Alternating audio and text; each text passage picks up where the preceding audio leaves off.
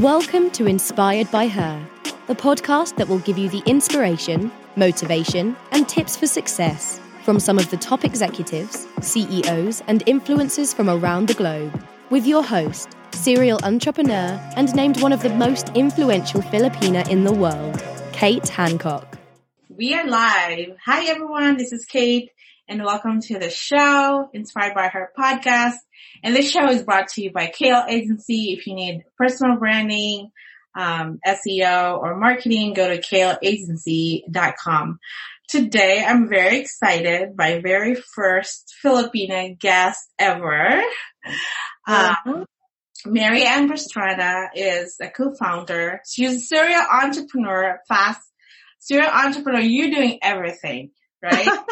You're, I don't know how you do it. Um, she's the co-founder of FastCat, which, oh, by the way, when I was in college, I would, you know, use FastCat from Cagayan de Oro to Cebu or, uh, Cebu to Camiguin. So I was, when I first met you in Macau, I was so uh-huh. excited to know that you co-founded FastCat. Uh-huh. so Mary Ann, for anyone who did not know you, can you please introduce yourself? Hello, everybody. I'm uh, Mary Ann Pastrana. I'm a wife, a mother, soon to be a grandmother, a serial entrepreneur who's passionate about business, um, women empowerment, uh, safety, and family. Wow. Wow. I, I can't wait to, um, really deep, dig down into your story. You're, um, you're doing you're in hospitality, you're in married to like FastCat, so it's like it's a fast jet, right? Is that what it is? And you're doing in real estate investment and cleaning and educate. What else you don't do? Like you do. and well, yeah.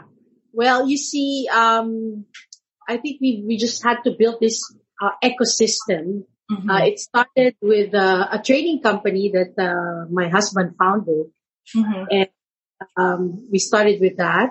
Uh, but I was working for my parents mm-hmm. at the time. Was in the uh, stevedoring, arrastre, customs brokerage business. I was my mom's assistant, mm. and um, Chet and I got married in 1988. Um, he founded a uh, trading company that uh, supplies bulk materials to cement plants. Mm-hmm. And soon after, uh, somebody offered him this uh, Roro vessels that connects the Philippine Islands. And he said, yes, you know, I would always joke about, um, my husband finishing agribusiness in the University of the Philippines at Los Baños.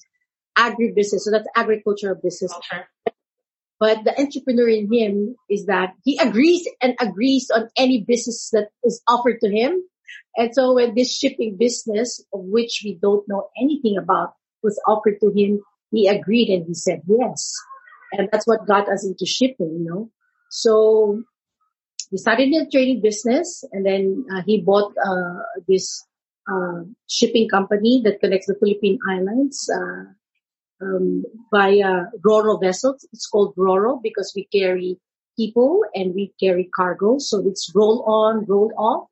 Oh, and that's what it means. That's yeah, that's what it means. So, so um, in this kind of a shipping setup, um, we're supposed to carry cargo with with the with the vehicle. So whether it's a bus, it's a cargo truck, it's your car, you can you can roll it in and roll it off on the ship.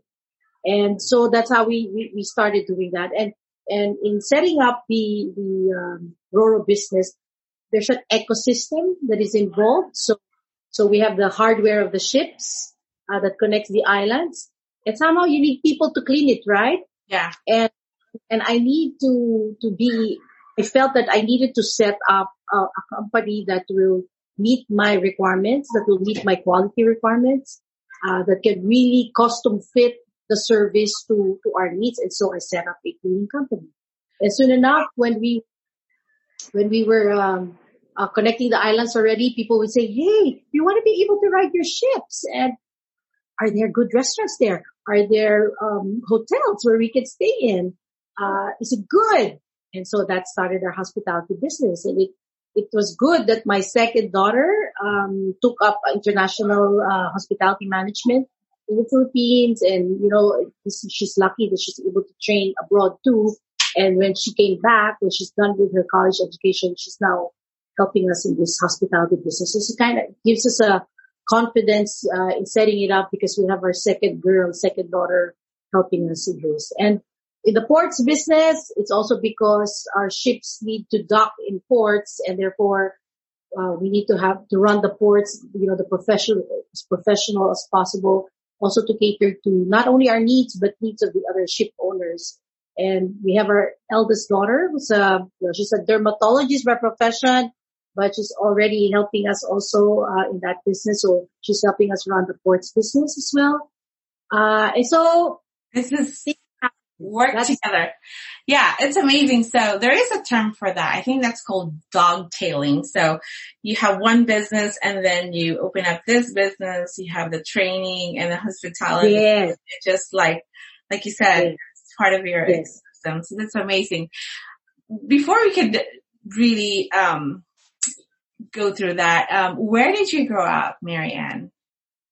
Well, I grew up, I grew up in Manila San Juan, it's called. Um, it's a town in the, the metropolitan, uh, near everything and, um, quite safe.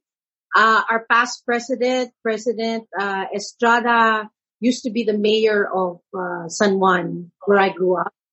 And my grandfather, my paternal grandfather was also the mayor of that town for like, uh, I think 20 years mm. before, before ERAP yeah. Oh wow. So your grandfather is in politics.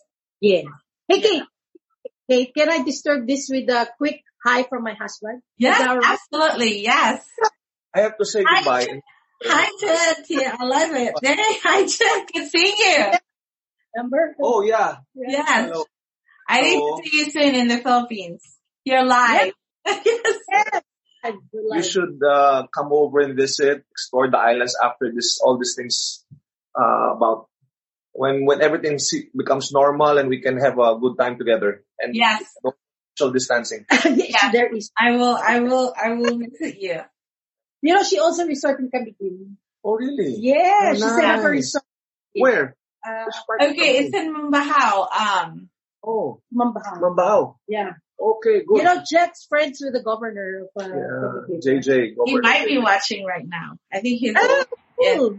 we, yeah. uh, we're hoping that we can connect that island soon also to Bohol and. Uh, we did. GCO. Yeah, yeah.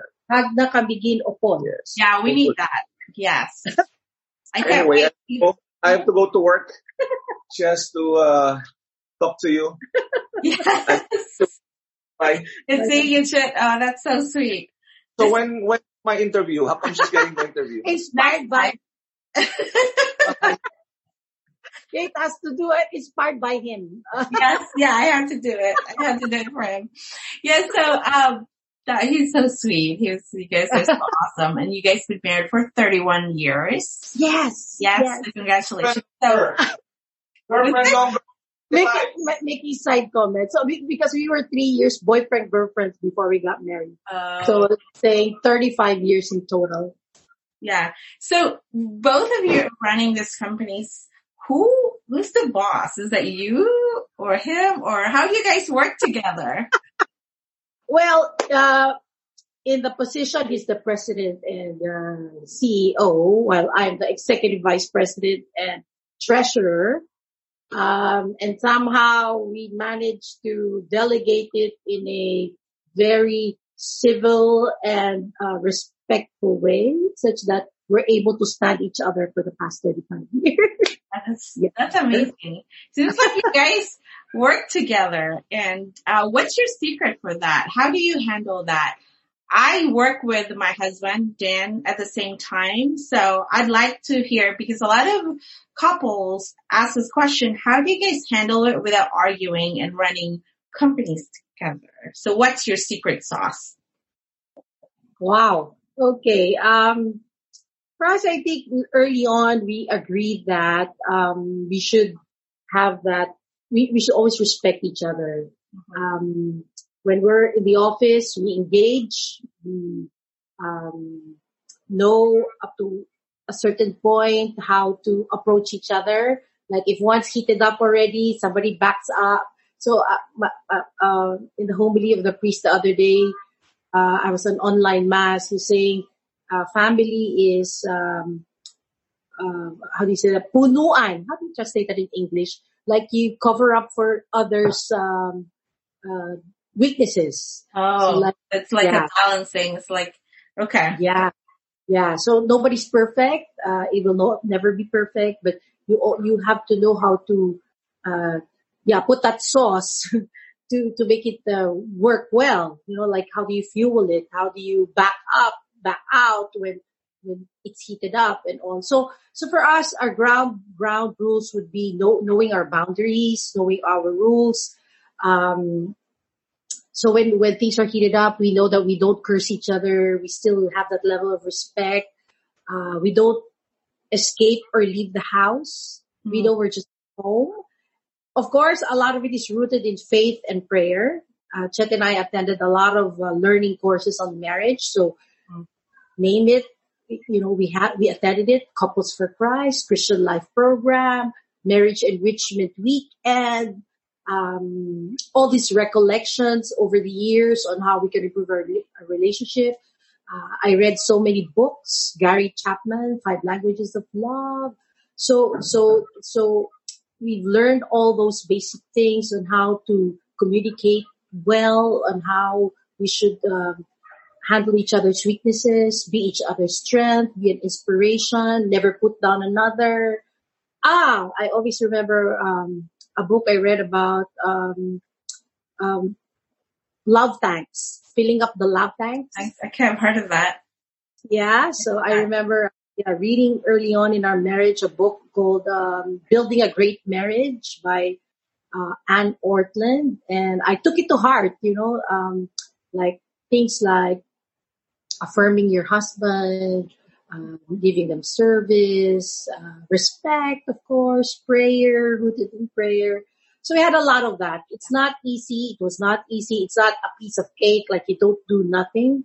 Mm-hmm. It's a lot of hard work, but the you know, what you get is so much more out of what you. So yeah, so that's why you're so involved in that. Now, have it ever come up where you wanted to make a decision and he's not agreeing with you? How did you handle that? If it's a business decision.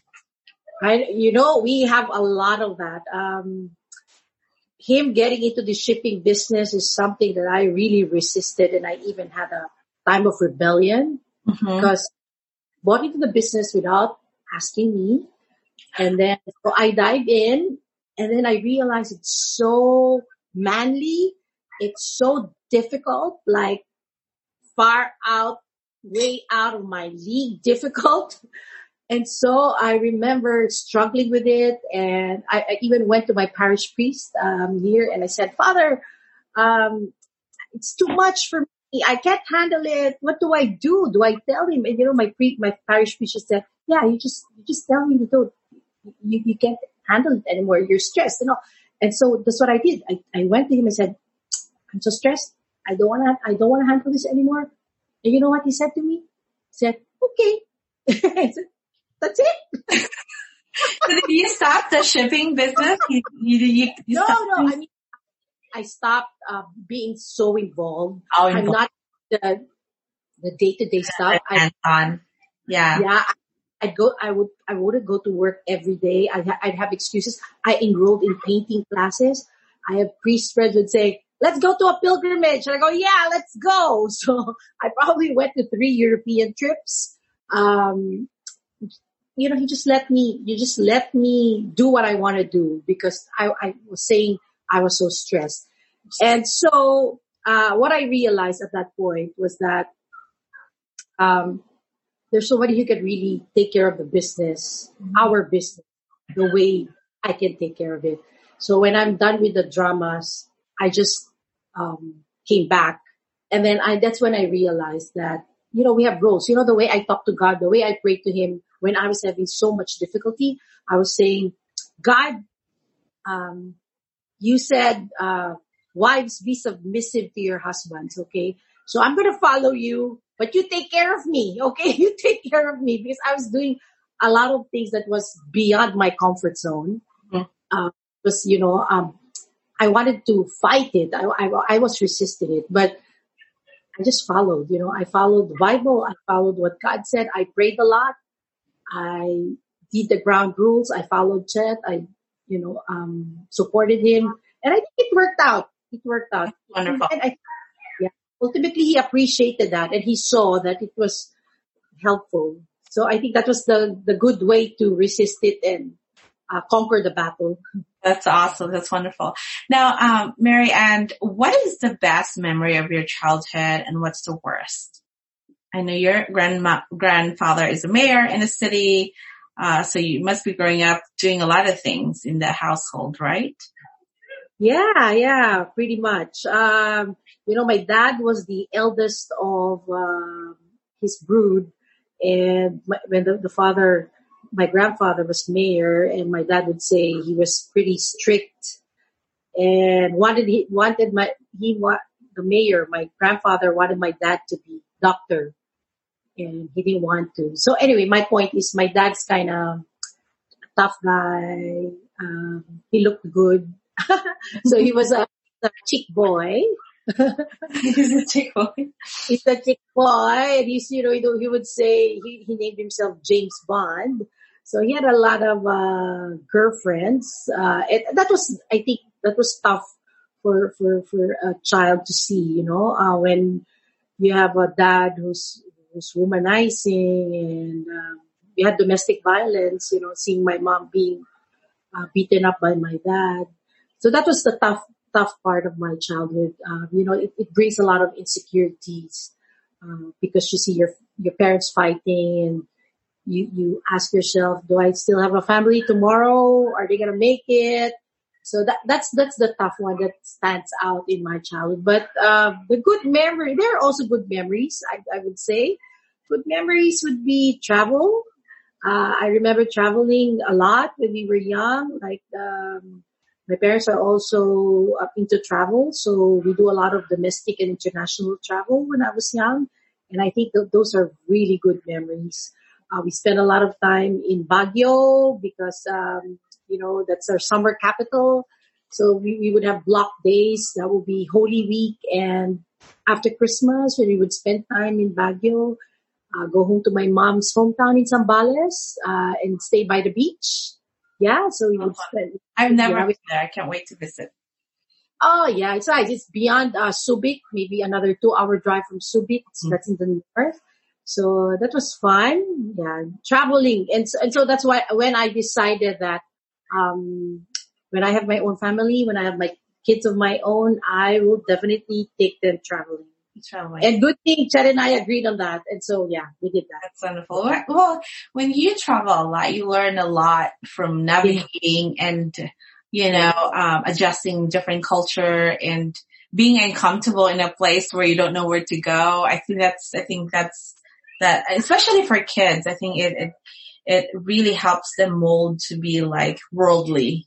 I think that that's true. Yeah. Well, and, and uh, street smart, I, I guess, you know, they learn how to be street smart. You, you learn a lot like the culture of people and the food.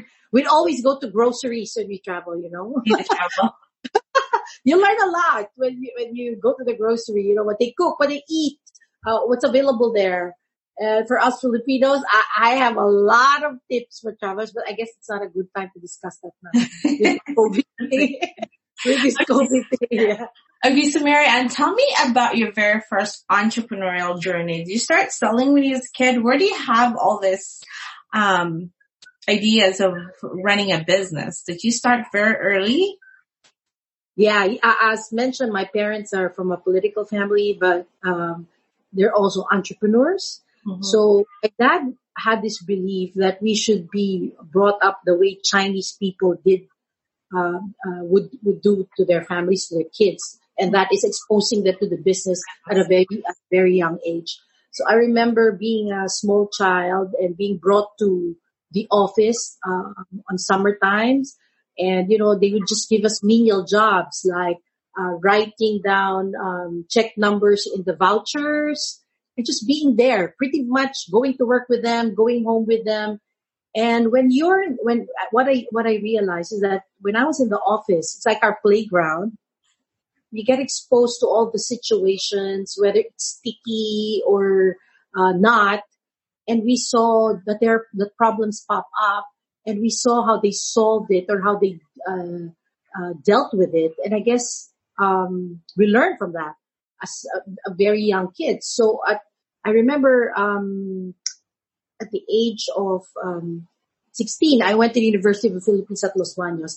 Uh, that was my second choice of a campus. Um, and the reason why I chose that is because our family owns a hot spring resort, um, 15 minutes away from, um, UP Los Baños, which is in Pansol. It's a known town for hot spring because Mount Makiling is there. And so there's a lot of uh, hot spring resorts, uh, at the foot of the mountain. So my grandmother and my aunt lived there and my aunt decided to migrate to the States when I was 17 and I was in UP staying in a dorm.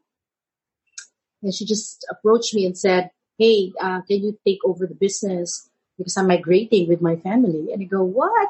can I do that? And it, it, all it took is that my, my mom called me from Manila and said, uh, hey, you can do this. I will help you. I will have, I will have my brother, uh, run the operations. You handle the money and the overall management, management. And you, you work on weekends, uh, you work after school, um, you know, make sure all the, the income goes into a bank and you, you write down all your releases. Good thing I had accounting subject at that time. And pretty much that's it. She goes, that's it. That's all the handover. I had two hour session with my mom and my aunt left for the States and I was running the business at the age of 17. Wow. Yeah. Yeah. Wow. And yeah. Wow. And I tell my kids that, you know, now uh, I, I, I was just telling my, my, my two sons two days ago when my, my parents handed on the business, my aunt and my mom handed the business. I didn't give them a hard time. it's like, can I do this? Yeah, okay, yeah, okay, yeah. So I guess, yeah, being exposed at a young age uh, with my parents running the business um, really helped a lot. Like it gave us confidence to take on what's given to us. And my mom would put in, uh, you know, a few ideas. Like she goes, you know, uh, if you rent out um, lifesavers or swimsuits, that's added income. And then I listen to people, what people say like, oh, we don't have enough rooms. And so I put in a project, just put rooms. I finished uh, nutrition in the University of the Philippines. And so that helped that I was able to set up the restaurant business and the catering. So that was nice. Wow. Seven, that was 17 when I ran the for, and for, for seven years. Yeah. Wow. That is really, um, I could super relate to that. I was, um, I could see that day to day of a family business and you, you know, when you, when you're in a family business, you have no choice but to work, right? Because they're very strict and now I can see the value of how important it is to have your kids be involved with it. And sometimes I would have my kids listen to the meeting. Okay, so this is the problem and this is why I'm doing X, Y, Z. And now my 13 year old, he's like, oh, then he understand and he's talking about business. I think he will be an entrepreneur because he'll listen to me every conference call and I would explain to them. But I think it's, it's, it's, you know, the value of what you're getting when you expose your kids to the day to day, it really molds them to be an entrepreneur. Yes, exactly. Exactly. Yeah. Yeah. So does any of your kids will be, um, I, you mentioned like two are already involved in the business? Yes, yes. Okay. Wow. Yeah. They are, so, so, so the model that, uh, we're following, uh, Chet and I is, uh, that we involve them in the business, but we, we are allowing them to pursue what they like to do. Mm. Yeah. So like Patricia, she's a dermatologist. Um, she's also finding time to set up her own clinic with fellow doctors. Uh, but, um, she works with us part time. Well, she's expecting now. No, she's, she's in her fifth month of pregnancy. Oh wow. Okay. You're so gonna be a grandma? I am. oh, you look like it. Well, I'm so excited. You have to send me photos. I know ne- next phase of life. Oh my God. Yeah. I'm excited. And, and with Alexa, she's a chef. So she, uh, so funny. I have this funny story because, um, she trained in Jean-Georges mm-hmm. restaurant in New York. Yeah. And she was there for a year. And so she was enjoying, she was enjoying herself living alone in New York. And, you know, we just visit, I probably visited her four, four times. Uh, every three months I would go, but in between the sister went, the brothers went, Chet went. But anyway, my point is she was having such a grand time in, um, New York in, um, the Mark Hotel, Jean-Georges at the Mark. Two years, um, um, when she was ending her, her uh, internship, called her dad and say, "Hey, dad, can you give me another another two years to stay in New York?" And I and I had to say, "Hey, you know what? You're enjoying yourself because your dad and I pay for the apartment, but but if you start paying for your apartment and all your, I think it's not going to be so fun anymore." So Chet said, "Come back, come back and help us here." So the first uh, thing that Chet uh, uh, asked is, "Why don't you set up the supply of meals inside the cat vessels. You know, the rice meals that uh, yeah. to buy. And you know how very price sensitive our market is. So in, in the mark, she would, she would tell us, oh, the, the bill of the table that I cooked for is like, um, $200,000. You know, things, things like that. And I go, what? What did they eat with $200,000? things like that. Yeah. And and then she comes home and she has to plan for a rice meal for like less than a dollar per meal. so you can imagine, so, so our, my, my, my friend would say, oh, it's not the mark anymore. It's marked down now. That's a joke. Yeah. That's a joke. But, but, but the thing is, uh, Chet would, you know, of course she was, um, hesitant at first because that was not the training that she went through in the States, in, in Barcelona. That was at the training. She worked at Hotel Arts Barcelona. So it's I stayed the there. I oh, stayed at all the arts. Yeah, it's a beautiful yeah, one. Like it. Yeah, it was really nice. Yeah, it's really yeah. nice. Yeah. Very nice. So she worked there for, for six months and you can imagine her, her adjustment for preparing these meals to now a less than a dollar meal, uh, to be sold in the boat. But you know how Chet framed it. He said, uh, look, if we carry millions of passengers, you just make one peso out of every meal. That's still a million pesos. yeah. So, but he starts there. We just have to start there. So from, uh, working, working in that rice meal, she has grown her brand. Um, mm-hmm. she's now a budding entrepreneur, which I'm so proud of. So she created her own uh, brand called Pina. So she she's helping small farmers in the islands and then providing the packaging and the branding and the value added service in the product so that she will be able to scale it uh, someday. Wow. uh, right now she's we're, we're, just selling it inside of boats, but the the whole uh, big hairy audacious goal is to be able to uh, make it available um, the, on the shelves and probably export uh, helping the farmers. Uh, that's one that she's doing. And then she co-partnered with, uh, with girlfriends, uh, mm-hmm. four of them. Uh, some trade abroad also, uh, on a brand called Good. So it's all these healthy food stuff that's, available in the ready, ready to eat, format. Um, and using all this healthy, gluten-free, free, some pizza, yeah. I guess there's a niche for this. Um, they just started. It's like um, a year old, and they're present in some gyms mm. and outlets. Um, it's still not there, but uh, it's a good start.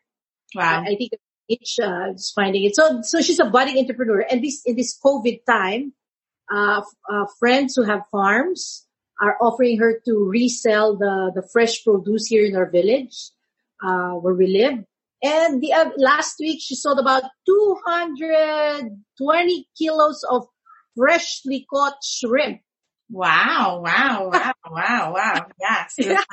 The, the demand of like the healthy eating and delivery is up right now, right? Yes, yes. I think that's her vision, which also got us into a farm, you know, uh, she'd always talk about mom, farm to table, farm to table, uh, food and all which made me buy a farm. Remember that I was discussing with you when you were in Macau. I was saying, oh, oh, I, I ventured into a farm and I was looking Yes. at here.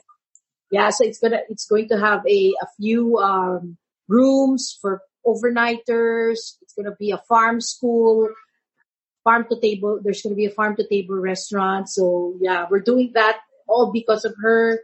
Uh, it's her hope to to to go into farming and really uh, promote healthy eating, farm to table, organic, etc. etc. Wow. Wow, that's, I love how you guys have your own business and your kids are involved into doing whatever their passion is. I love it. So you're building a bigger empire of what you have now. I love that. thank you, thank you. Well, Mary, I- yeah, being a female, you're running all these different businesses. Um, tell me about a mistake that you made. Well, hindsight, I am um 52 right now, Kate. And we started very young. Um, I was a mother at 20, um, working since 17. Um, hindsight, um, a mistake I did would be spending a lot of time on the drama. I would say, um, I should have cut the drama. I, hindsight, I was thinking if I was not so emotional on, on many failures, if I took it on and cut the drama, I could have gone further. Just, just, just my point, no. Uh, not that, um, we're not happy where we are. We are, but I could have done more if I cut all those drama and mistake. And, and, and then one thing is, um, I think I, I had those dramas when I was also pregnant. Hmm. So, and now that, you know, when we had issues with the kids growing up, um, and I had to fill up forms, doctor's forms, they had, they were, they were asking, how was your pregnancy? Hmm. And you know, that was one, one, one uh, reflection that I had. Like, had I known, I should have, had I known that my baby would be affected by all my drama, I, I should have deliberately, you know, stopped it and, and not do that. So I was telling Patricia that Patricia's my eldest, who's pregnant now. You know, just think happy thoughts. be, you know, so that was when I was younger. So over time, reading, I learned that, you know, how classical music helps. And you know what? Um, with my youngest son, I would make him listen to classical music like uh, an hour a day. And you know, he plays very good piano. Uh, age, yeah, he plays really well. You know, over dinner now at this time, we would have dinner together. After dinner, he would play the piano, and and I would say, "Wow, he's good. he's good." And yeah, your pregnancy. So okay, that was my mistake. Had I known, I should have just cut the drama and just be be productive and just chose to be happy at that point.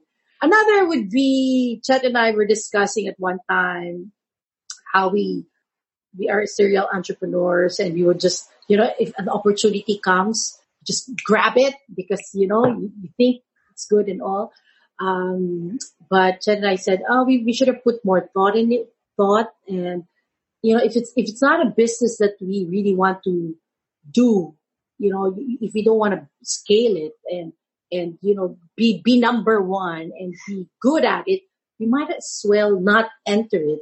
You know for what? We're just adding small business. And we lost a lot of money doing that because we thought that we can run it well with somebody else doing it and that's their expertise so so hindsight we were we were saying we should just we should just have just put the money in real estate you know uh, because then um, invested it in real estate and then let the price go up and all. So we did some some of that, but not all. So if if you can say that is a regret and a mistake, yeah, that's a mistake, but it's okay. I think, yeah, I think I, I could, I could totally relate to that. It could be too in our Filipino culture, we can't say no to a lot of opportunity. And I've seen my mother doing the same thing and she's doing three different things. And I was like, why are you doing two different things? You're spreading yourself so thin and you're not perfect into one thing and you're all over the place, right? Yeah, I had that. Yeah. Yeah, I think it's, it's, it's, it's, it's, I think it's in us that we can't say no to an opportunity. And I have that disease in the beginning, but now like I really have to be very smart with my decision because um, the time and you know the energy of building a startup is so much. Like I would rather work smartly. Yes. Right. Yes. Yes. Yes. So if there are young people listening to us, I hope they learn from it. You know. yeah. yeah. Maybe focus one or two that you're so good at instead of doing ten. That's true. That's true. Yeah. And, and something that they're really passionate about, something that they're really good at, something that they see themselves doing for the long term. Right? Yeah.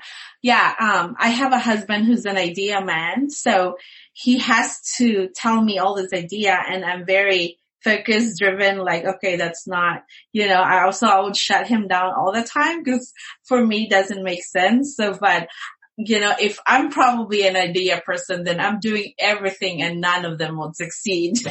right? Yeah, yeah, yeah. Well, um, yeah. Mary Ann, can you name a person who has had a trem- tremendous impact on you as a leader? Well, definitely it would be my mom. Mom, she's my model. Um, you know, she underwent a lot, as I mentioned earlier in the podcast. Um, our home was not entirely um, a model home, you can say. Um, not perfect, but um, my mom's so um, formidable. You know, she endured all this. She's very focused on keeping our family together, making something out of her life, uh, learning from the mistakes of the past. So she endured all that. Um, if I think about what she went through, um, I'm just amazed, you know, jaw drop, jaw drop and say, wow, wow, she's really strong. You know, she, she's really strong in and out. Um, she made good decisions. She had, um, very strong character, uh, that got her to where she is, uh, right now. So wow. she's, eight, she's 82, but you know what? She still works in two offices. Wow. Wow. Yeah. Yeah, she works in the um, office that that uh, my dad and her, and she set up, which is now being run by my brother. So she goes there in the morning, and then in the afternoon she goes to the office that is being run by my younger sister, which she also set up, and I helped her set up. It's now run by my sister. She goes in the afternoon, so she's pretty much on top of everything. She signs checks every day. She has her apartment rentals that she handles on her own like she, she would contact the construction workers to do the repairs. She would deal with the hardware and, you know, collect, even collect rent. Wow. Know, she, She's 80 years old. So, 82. 82. 82. Yeah. Yeah. Wow.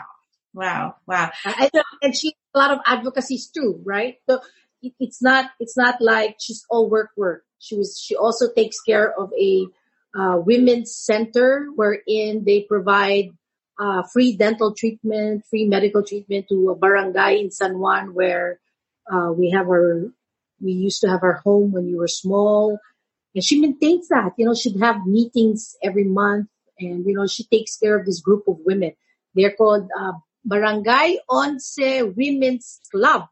wow. So she's the leader. Yes. Yeah, that's, yeah. That's amazing. Yeah. Um, wow. Do you consider your mom as a tiger mom? Or no? Was she very strict or lenient? or just okay. No, no, she's not a tiger mom because she was working all her life. You know, she was working so hard for the business and um, dealing with a difficult husband um, and five kids. Mm-hmm. So that was hard. So she's not a tiger mom. She, I think I tell my kids that, you know, when, when we were growing up and we needed dental treatment, she'd just go with us one time, introduce us to the dentist. This is the dentist. Um, so when we were small, she would take us, but when we were teenagers, go take care of it. Make your appointment. If you have a driver to take you, do it. So, so I would, I remember, um, um, studying in UP Los Baños, which is like an hour drive without the traffic at that time, one hour from, from Laguna to go to Green Hills mm-hmm. where my dentist is. I go on my own, just tell the driver, can you pick me up and go? And I go. I would have uh, root canal treatments, which means going every other day and I take care of myself. And you know what? I did that with my kids. Now they're pretty much the same. Same. They go, yeah, they go to the doctor on their own. I would do it when I would go with them when they were younger, when they were, you know, pre preteen. But once they became teenagers, now they, they go, they do it. Okay, so your mom taught you to be self-sufficient and you hand it down to your kids. Yep, yep, yep. Yeah, that's, that's, that's very important. And yeah, I do the same thing with my boys. So now they learn how to cook salmon and egg. When they're hungry, then fix yourself. You have fingers and two feet. You can figure that. True. Yeah. Yeah. Those are skills that they have to learn. Also, that, that, that was why also I was having that conversation with my boys here. Um, because, uh, the two boys, uh, one is studying in New York. Um, he's in sophomore, sophomore, um, in SUNY Maritime College. Mm-hmm. And, and, the youngest one, um, he's about to enter college and he already got accepted in SUNY Maritime also wow. for um, naval architecture. And so, uh, they're, they're finishing their, their, um, schooling now online. So Matthew, we, Chet had him fly over from New York as soon as we learned of the lockdown. And CJ is also in lockdown, uh, finishing senior year. And so I was telling them, hey guys, um, as soon as school is over, you gotta be working in the office. And another days you have to learn how to cook. cook. I was then you have to learn how to cook uh, sinigang and adobo because that also give you points when you court someone. when you're finding a girlfriend, it will be, it's impressive too if you know how to cook Filipino food. So. Oh my yeah. god, that's, uh, that's true. That's very true.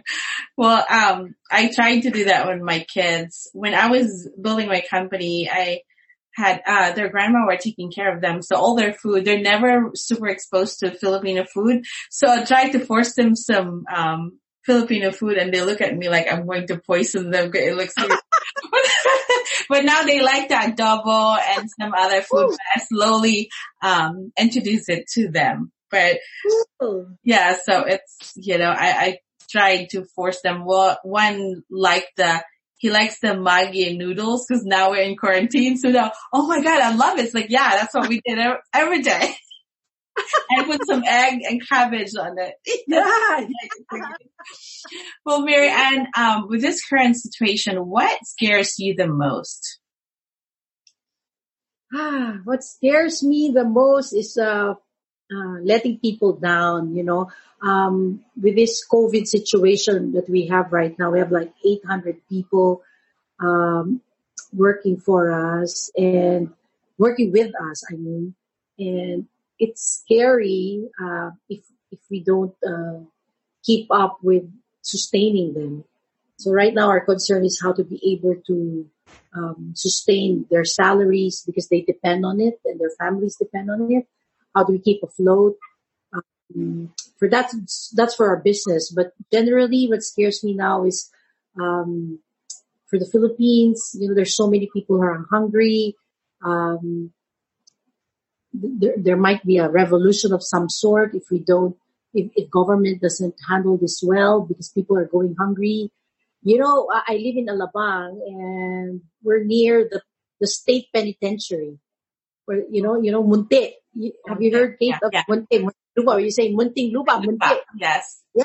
We're in Alabang, Muntinlupa. And, and, you know, if, if, if there's a, some sort of a revolution, you know, people, we, we can have that uh, outbreak, breakout. What's that? like that show.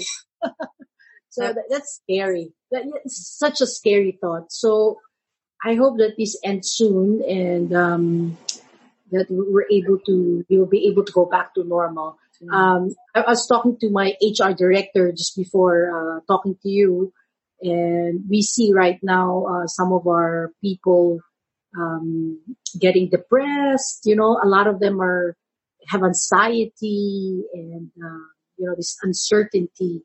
And so I was telling her that you know what, um, after you know we go back when we go back to office, we, we should have a a way of uh, processing this, you know, hearing them out, you know, having sessions maybe on a limited number in the room wherein we can process this so that we can also aid in the mental health of our people because yeah, it, can just be so daunting and yeah, scary and well, mental issues are prevalent at this time. So yeah, that scares me. Yeah, it, it's very difficult and, um, I have a, I don't have a big, uh, I think there are 40 of them, but like it's very hard when they just rely on their job for a day to day food. And when they don't have that, I mean, I could see how people would, you know, that's very difficult, like mentally and how are you going to fed your, your family? So that's very hard. Yeah. That's true. Yeah. Yeah. It's, yeah. it's hard. Because majority of people just rely and they don't have savings for emergency funds. So they're just relying in the government help and that doesn't come in all the time. And I mean, we don't expect the government to do it every day as well, right? But like the reality of it is really hard because they can't go out. That's true. And, and you know, the, um, the serial entrepreneur in me and, um, you know, root cause analysis. I when I think about these things, I go, so how do we solve this? With our people, I would say, oh, then we should put in more training in um, financial management or, uh, you know, all the basic stuff. Uh, we should be able to educate people to get out of this, to prepare for disasters like this. You know, um, there's just too much, too many things to do and to, to, um, inspire people to do, you know, the root cause, you know, we were discussing this over at dinner with my kids and I was saying, I can't believe that there are people like that. You know, you like really have nothing. Right? That that like how do we help them to get out of that? How do we break that cycle of poverty? Yeah, it's thing that that, that uh, we should really think about. And you know, um, over the long term, uh, get these young people to help solve.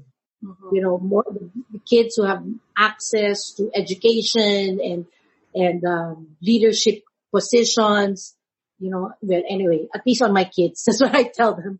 I said, you know, God gave us this life. What we do with our lives is what we give God. Mm-hmm. So with all the blessings that's been given us, you know, we have roof over our head, we have food on our tables, we have access to education.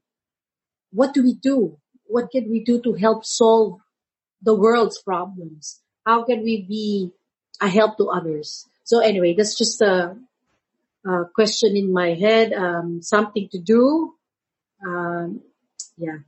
Conversation, we should keep going. Yeah, it's, it's, that's very hard and it's very tough. And even the property that I have in Again, we have a lot of ferns. So I would tell myself, why don't you just harvest it and give it to the neighbors so they have, you know, food to cook or like, I think everyone should do farming. We have all this land. Yeah. So we'll be self-sufficient. Yes, yes. Mm-hmm. And, and you know what, Kate, uh, the, the, the secretary of the Department of Agriculture just came out with a press release on that. So if, if, uh, the, the president came up with a build, build, build project, this, uh, secretary of agriculture just came up with a, with a campaign called plant, plant, plant. Mm-hmm. Yeah, so, that's true. Yeah, yeah, teaching people to plant, do backyard gardening so that it will help. So you know how we Filipinos uh, love rice and how we cannot live without rice. so people will say, as long as I have rice. So they have a sack of rice. Now do backyard gardening. Have some salt, soy sauce, soy sauce, and oil. oil, and you're good. Good to go. Yeah. Yeah. So yeah, now. Yeah. Well, that's very good. I hope, I hope everyone will be, you know, if, if they have a chance to plant and be sustainable instead of relying just going to buy, I think it's time to, you know, exactly. start farming. Exactly. You know, we're doing that, um, in the ports, uh, in our ships. We're really putting plants, you know, just getting the awareness done. I tell our people, I say, I say, come on, let's just inspire people. When they ride our boats, when they see our ports, they see all this vertical gardening that we're doing, the vertical gardening using containers, you know, those old uh, pet pet bottles of the soft drinks. We plant um, vegetables, and I was happy to know um, uh, for the janitorial, the cleaning business, my managing director sent me pictures of them, of their families, of, of where people are in lockdown and how they're saying that the plants that they planted at the ports and their backyard is now helping them. You know, provide them, you know, uh, vegetables that can help them on a day-to-day basis. I said, wow, that's neat. That's cool. Let's continue doing that. Yeah. Yeah, I think we can cook pechay. Pechay is not hard to, right? And those are good. You said it with onions and garlic. Yeah, those are very good. Um, yeah. yeah. Mary Ann, what have been the most influential experiences in your life? Okay, uh, looking back, I would say, um, being a part of entrepreneurs organization really helped us a lot. Um, like my kids grew up, uh, knowing, uh, people and the brand because that's how I associate them. Uh, like, uh, oh, the, she's an EO or, um, this makeup brand is an EO company or, this right now, Angkas, you know, the, uh, like Grab for motorcycles. Mm-hmm, She's mm-hmm. a new EO member and, and, um, they will be part of the experiences of EO and, and growing up, they would say, "Oh, it's an aspiration. We want to be EO members. We want to be EO members because they they see how good, how great it is." So it really added um, to our family life, you know, to the experience, the richness of our lives, influence us in many ways, like um, continuous education for us, and you know the network that we uh, work around with. That was really good. So I say that's a big help. Um, another um, influence would be Interferry organization. It's an organization of uh, ferry owners of the world, um, suppliers of ferry businesses.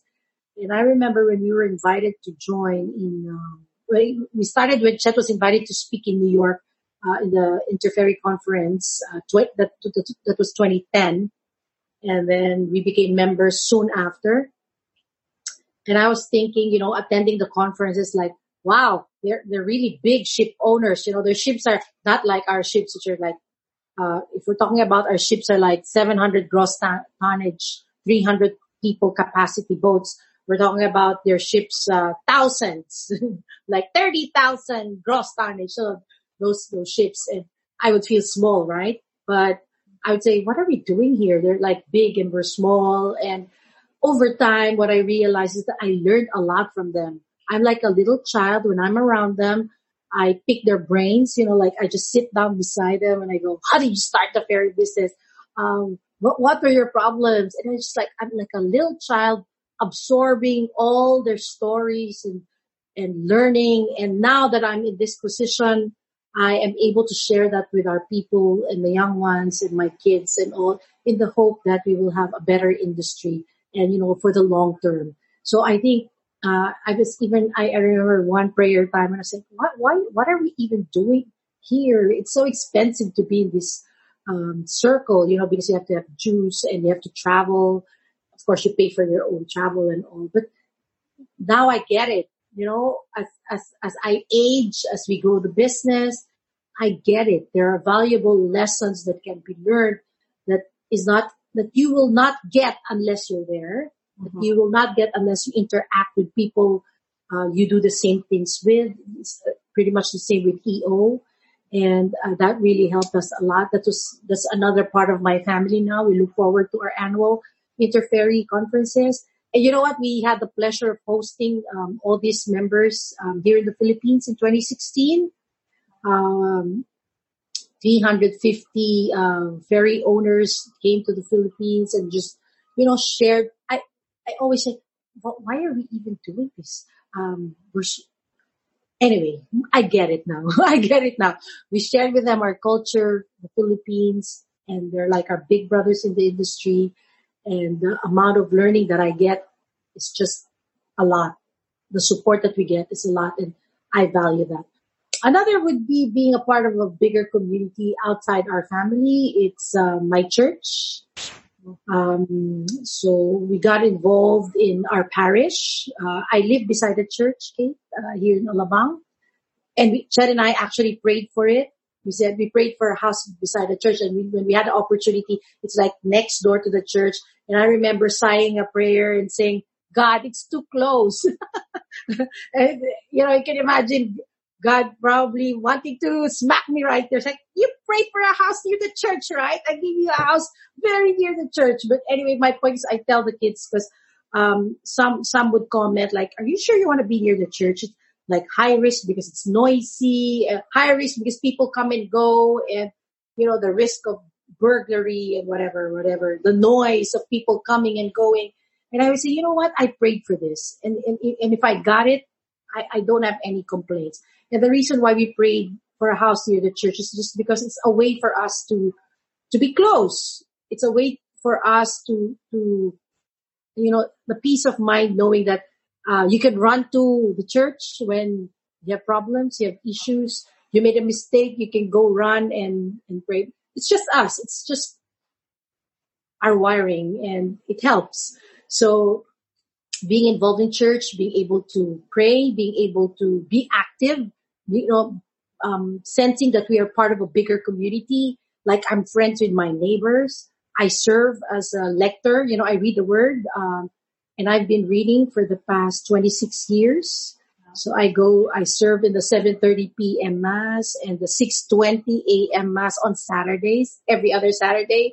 So it's like part of the rhythm of my life such that when I travel, I make sure that I find a substitute, you know, to take care of my, my slot. Um, it influenced me a lot in the sense that, um, I come running to them when I have spiritual issues, when I need direction, as I mentioned earlier. So I surround my friends with good people who can help me in my life. More of lift up, you know, more of the lifting up, more of the positive side than the negative side.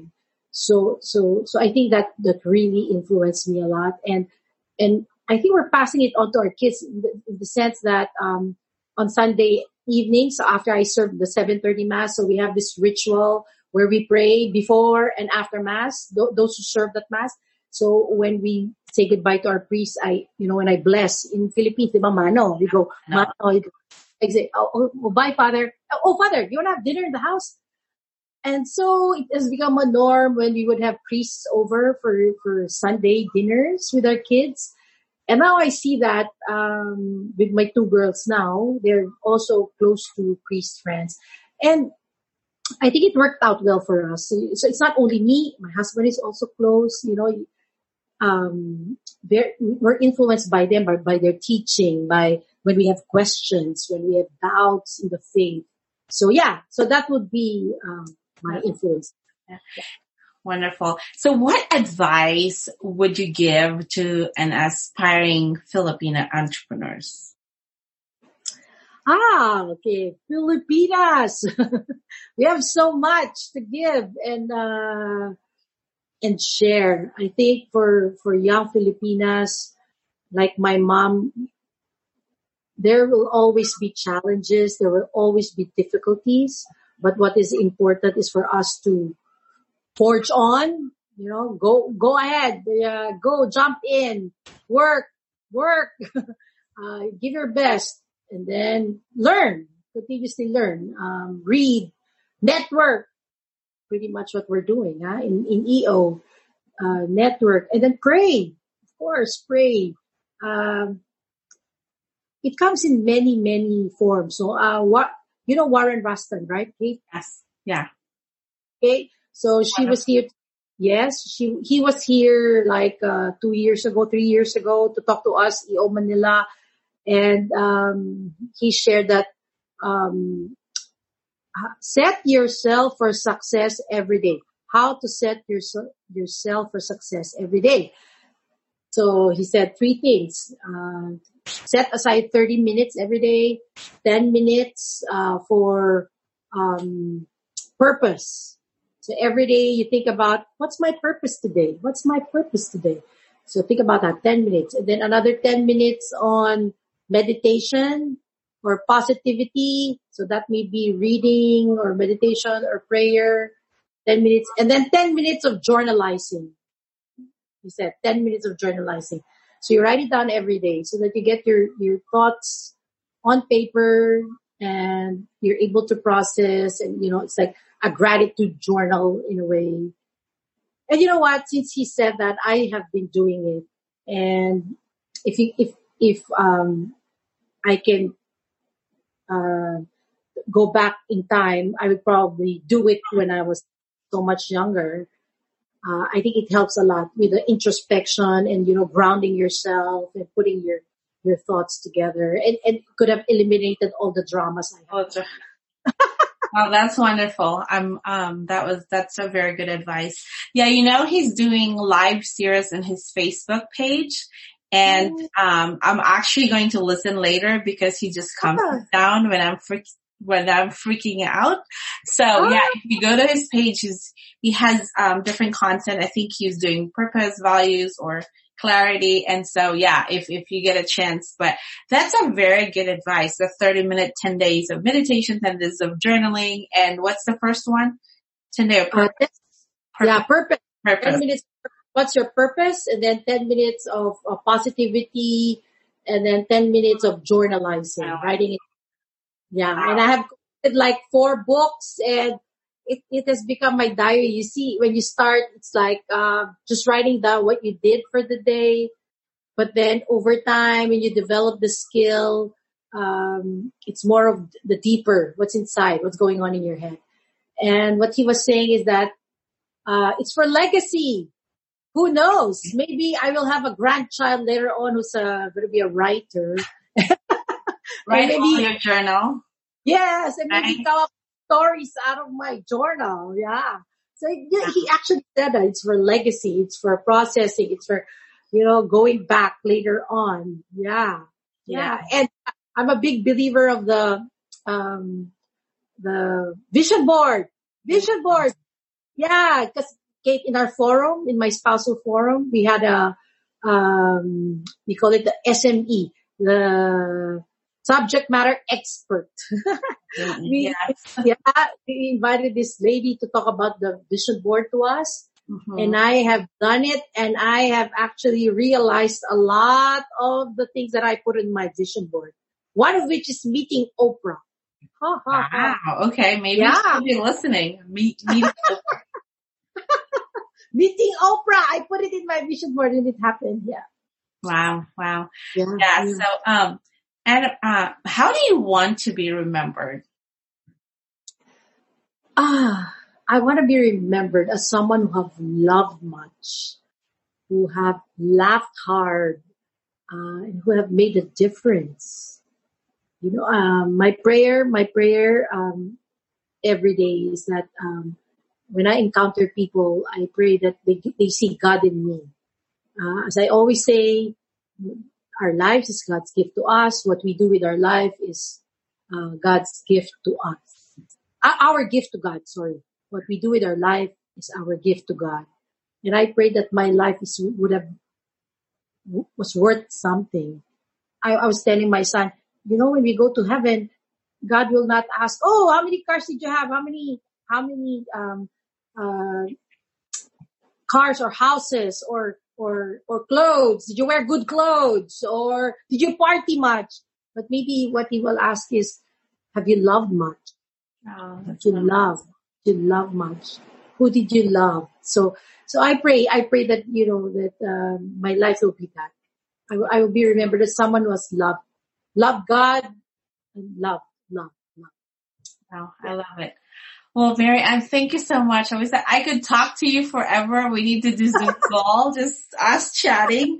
I love how you're so positive and you're running all your, you know, your energy is just, it's, you're just, you just have the, all this positive energy and you're, you seem so calm in the midst of pandemic. So I love that. I need that energy today because today was a rough day for me. So thank you for sharing. And that was really wonderful. And, um, where can they find you? Do you have a website? I know you have fastcat.com. Do you have your personal page? No. Instagram? Okay. No worries. yeah. But yeah, FastCat would be the page. yeah. yeah. Well, um, is that part of your vision board in 2030? You wanted a 60 boat. I, is that in your vision board? Okay. Yes, yes, yes. Because you know, Kate, how many islands we have in the Philippines.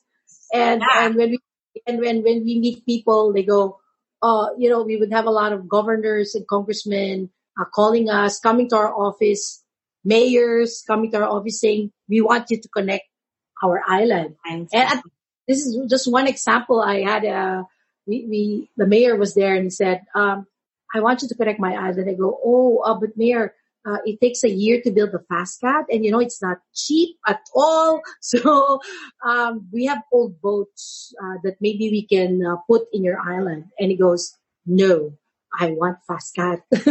they don't want the old boats. They want the model of a FastCat. They want the brand new catamaran, mid-speed vessel, and you know the it's it's it's already um, in, in, implanted in their minds the, the, expectation and the brand itself. Mm-hmm. So that's what they want. So 60 FastCats by 2030 is our big, hairy, audacious goal. Um, it's not enough to connect the Philippine Islands, but it's our dream to be able to connect the, the, the Philippines and be able to help business, trade, education in what we do. Yeah.